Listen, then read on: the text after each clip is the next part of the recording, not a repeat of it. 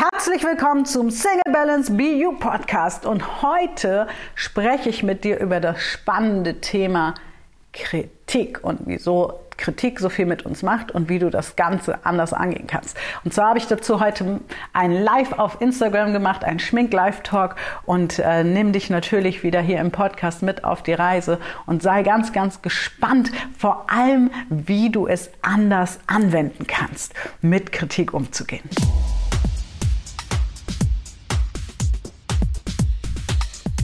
Einen wunderschönen guten Morgen. Heute mal live auf Insta einen Schmink-Live-Talk. Den mache ich normalerweise auf Facebook, aber da komme ich gerade leider nicht live und deswegen dachte ich, nehme ich euch hier mit auf Insta in meine Schminkreise zu dem spannenden Thema, warum trifft uns denn Kritik oft so extrem und wie können wir das verändern?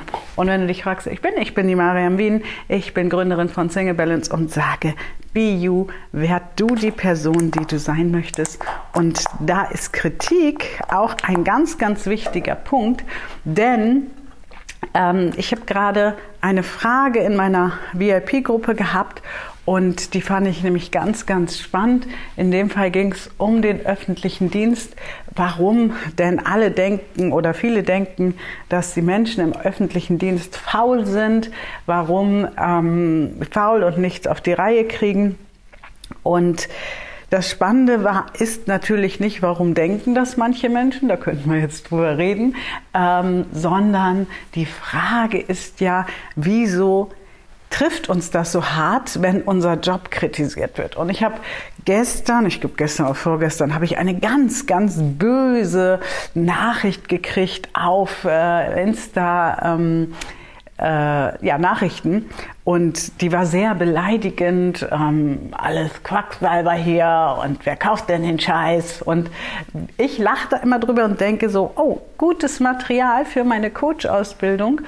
Denn ich habe das ganz, ganz selten, dass mich Menschen so beleidigen. Und das Ding ist, dass wir sehr im Team darüber gelacht haben, weil wenn du weißt, wo du stehst, wenn du weißt, was du machst, wenn du weißt, was du veränderst mit deiner Arbeit, dann ähm, kannst du über Kritik schmunzeln. Und ich glaube aber, dass wir ganz, ganz oft Kritik ganz ähm, hart an uns ranlassen, weil es etwas mit der Zugehörigkeit zu tun hat. Also gerade wenn es um, um den Job geht, Zugehörigkeit, Wertschätzung, aber letzten Endes gehört natürlich ganz oft hinter der Wertschätzung, hinter dem Wert Wertschätzung. Also ganz kurz, was sind Werte?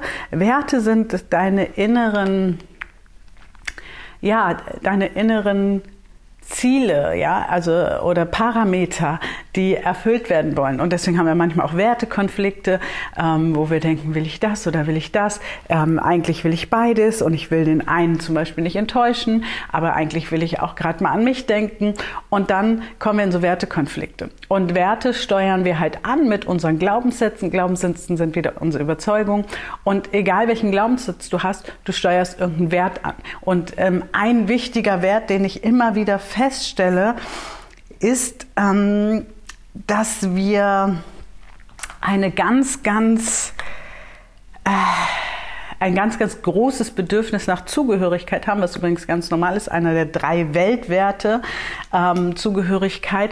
Und wenn diese Zugehörigkeit in Frage gestellt wird, dann wird ganz viel in uns in Frage gestellt, weil Zugehörigkeit natürlich das ist, wo wir uns beheimatet fühlen, könnte man sagen. Und ich habe ganz viele Jahre, Jahrzehnte könnte man, ja, Jahrzehnte, ähm, habe ich geknabbert an dem Thema Zugehörigkeit.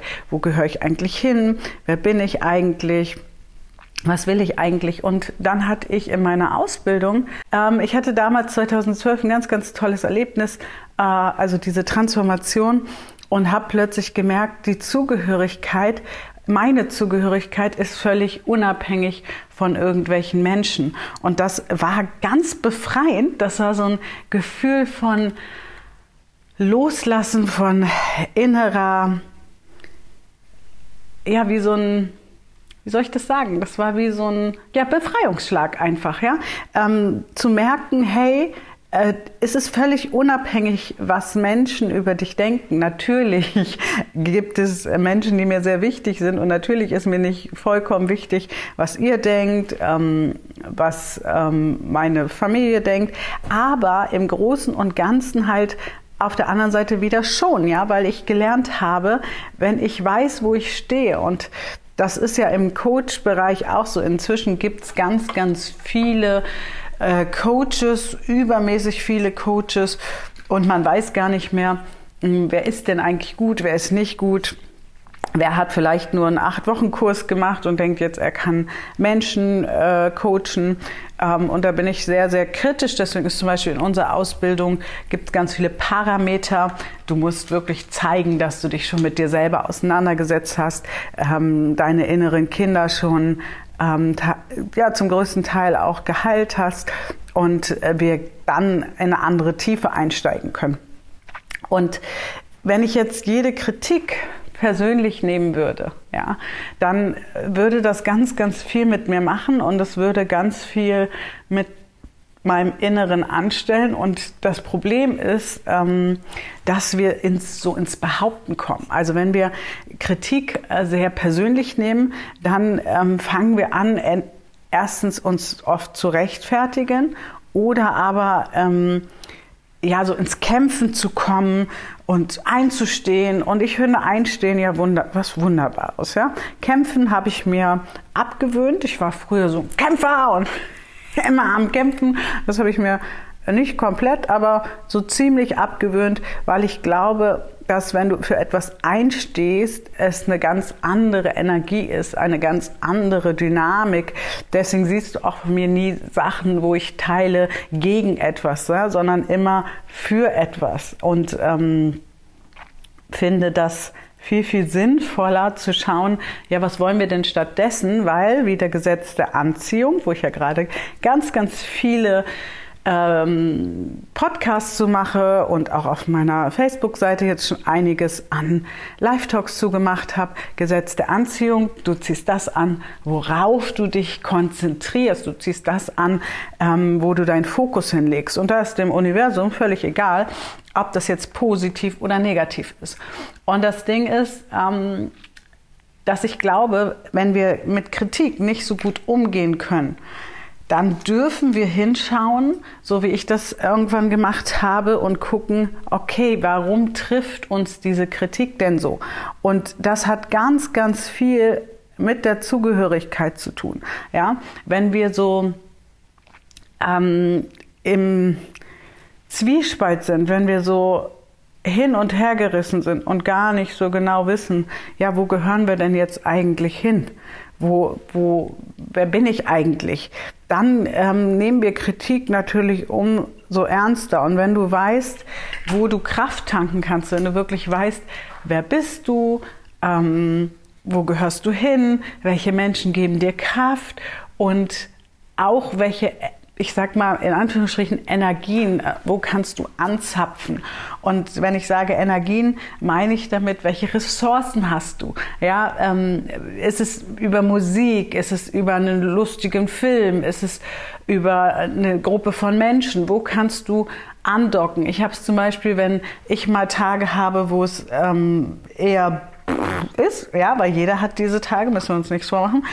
Ich habe zum Beispiel verschiedene Ressourcen, unter anderem auch eine ganze Gruppe von Menschen, wo wir einfach uns schreiben können, hey, ich habe gleich das und das und ich bin gerade ein bisschen kaputt, könnt ihr mir mal Energie schicken, ja?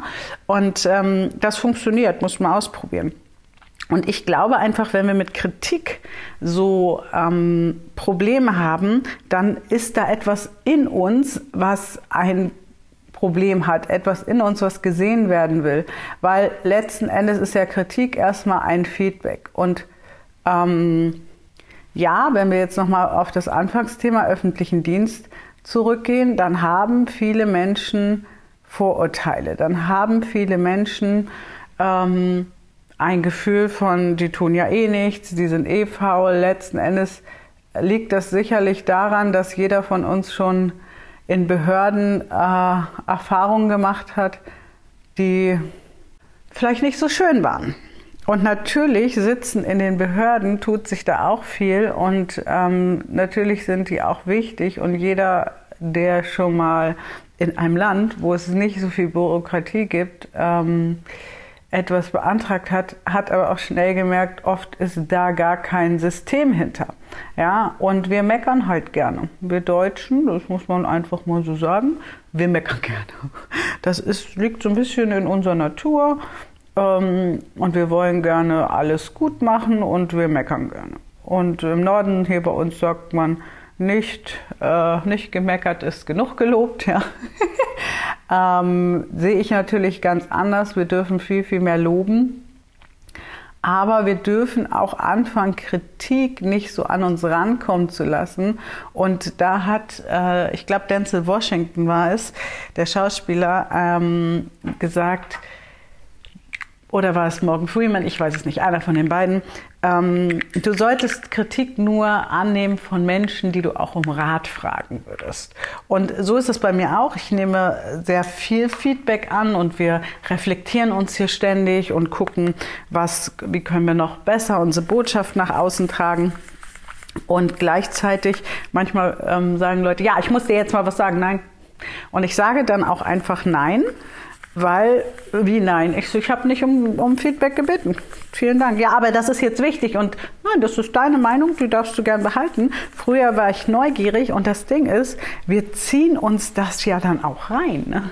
Wir ziehen uns das ja auch ordentlich rein. Ist dir schon mal aufgefallen, wenn uns jemand kritisiert, äh, ziehen wir uns den Schuh erstmal an, weil es natürlich, wenn wir es uns anhören, irgendwas bleibt immer sitzen irgendwo dockt es meistens an und ähm, dann kommst du ins Zweifeln. Und ich hatte letztens ein Telefonat mit einer sehr, sehr, sehr eng, engen Person und hatte so das Gefühl, oh, die braucht mich gerade, ich rufe die mal an.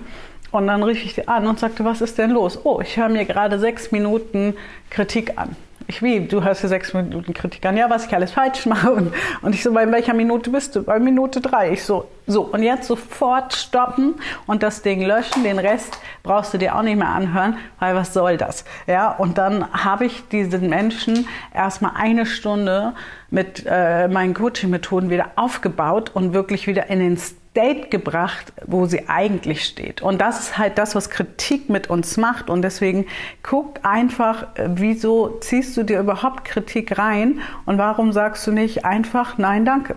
Und das ist gar nicht so einfach, ne? weil wir unsere alten Muster haben. Wir haben so unsere Muster und sind das so gewohnt, dass wir uns das anhören und Leute aussprechen lassen. Und ähm, ja, und ich sage mir inzwischen, nee, wenn ich ähm, das Gefühl habe, dass dieser Mensch jetzt gerade in seinem eigenen Film ist, weil das ist ja oft das, was in der Kritik drin ist. Ja, Kritik heißt ja nicht, in dem Fall öffentlicher Dienst sind alle faul, sind alle äh, lahmarschig etc., sondern es bedeutet vielmehr, diese Person, die das gerade sagt, hat eine Erfahrung gemacht mit irgendeiner Behörde wahrscheinlich und hat da vielleicht eine Absage gekriegt, hat da vielleicht äh, eine Rüge gekriegt, vielleicht einen Strafzettel, whatever und erzählt ja nur aus seiner Sicht.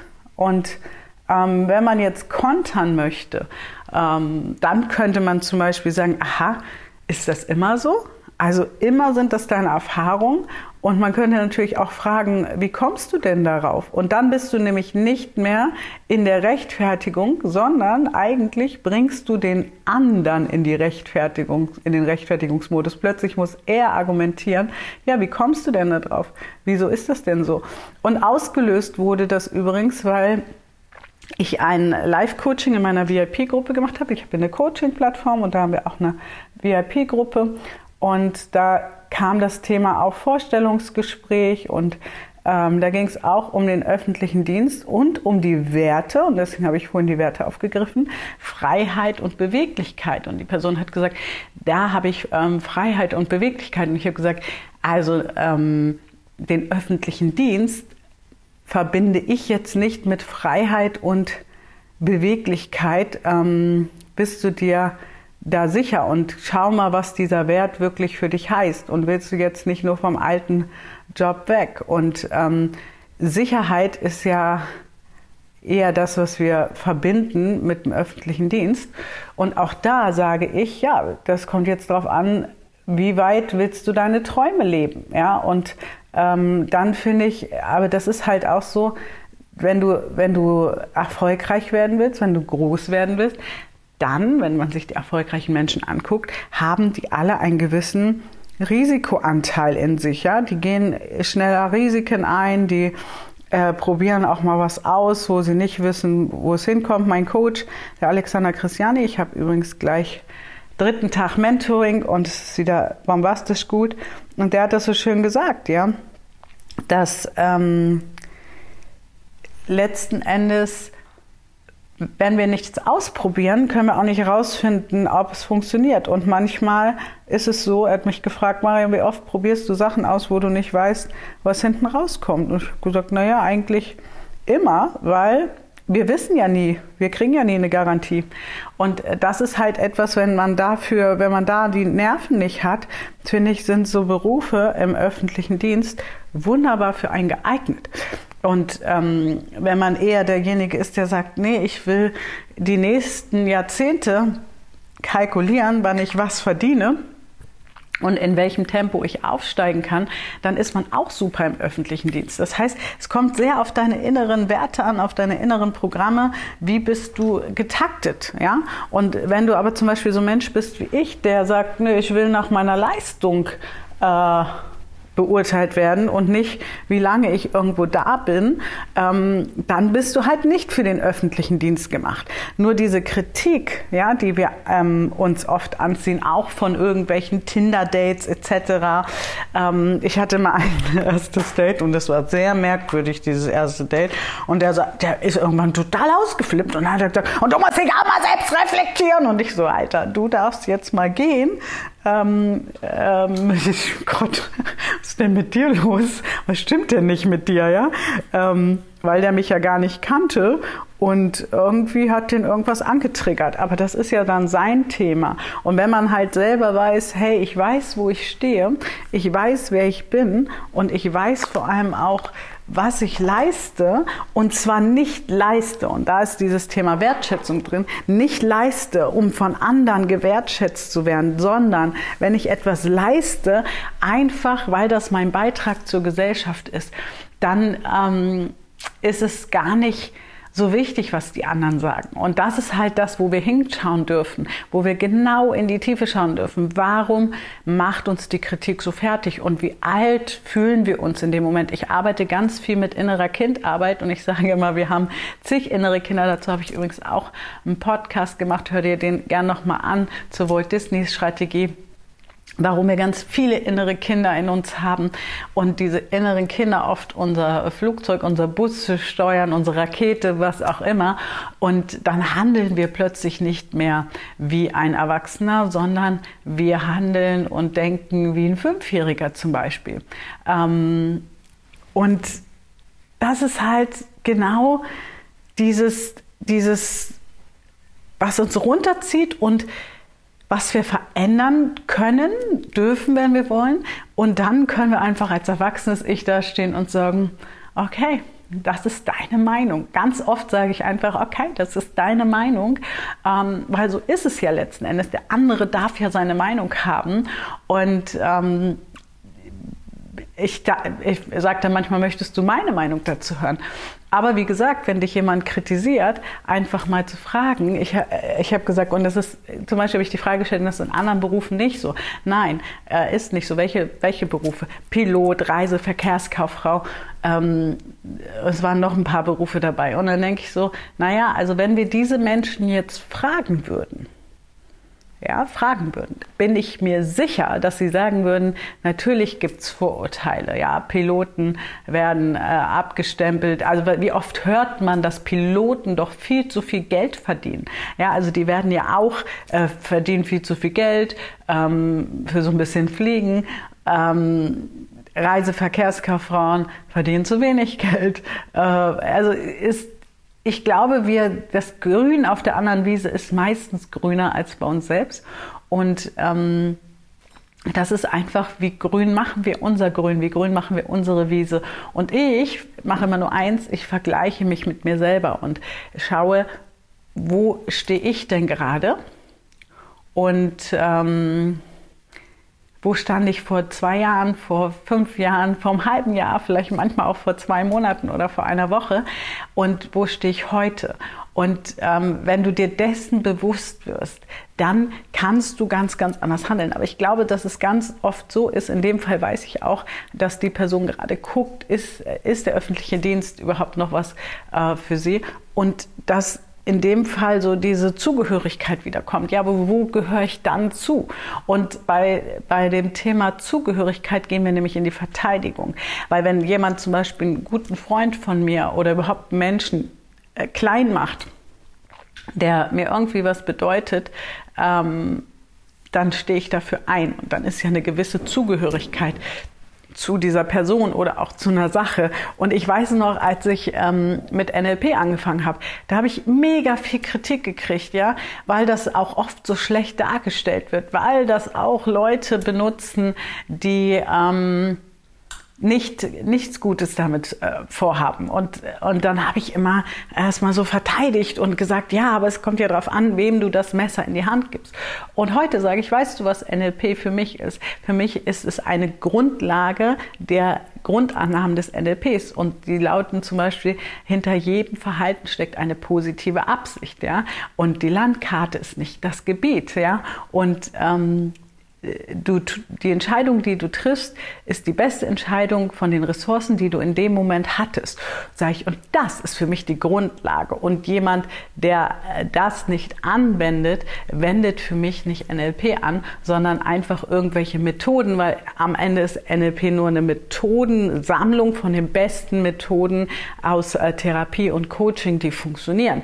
Und ähm, wer einfach nur sich da Dinge rauspickt und damit Menschen manipuliert, wendet für mich gar kein NLP an. Also was ist denn NLP für dich? Und dann ist so, oh, ja, so habe ich das noch gar nicht äh, gesehen. Ja?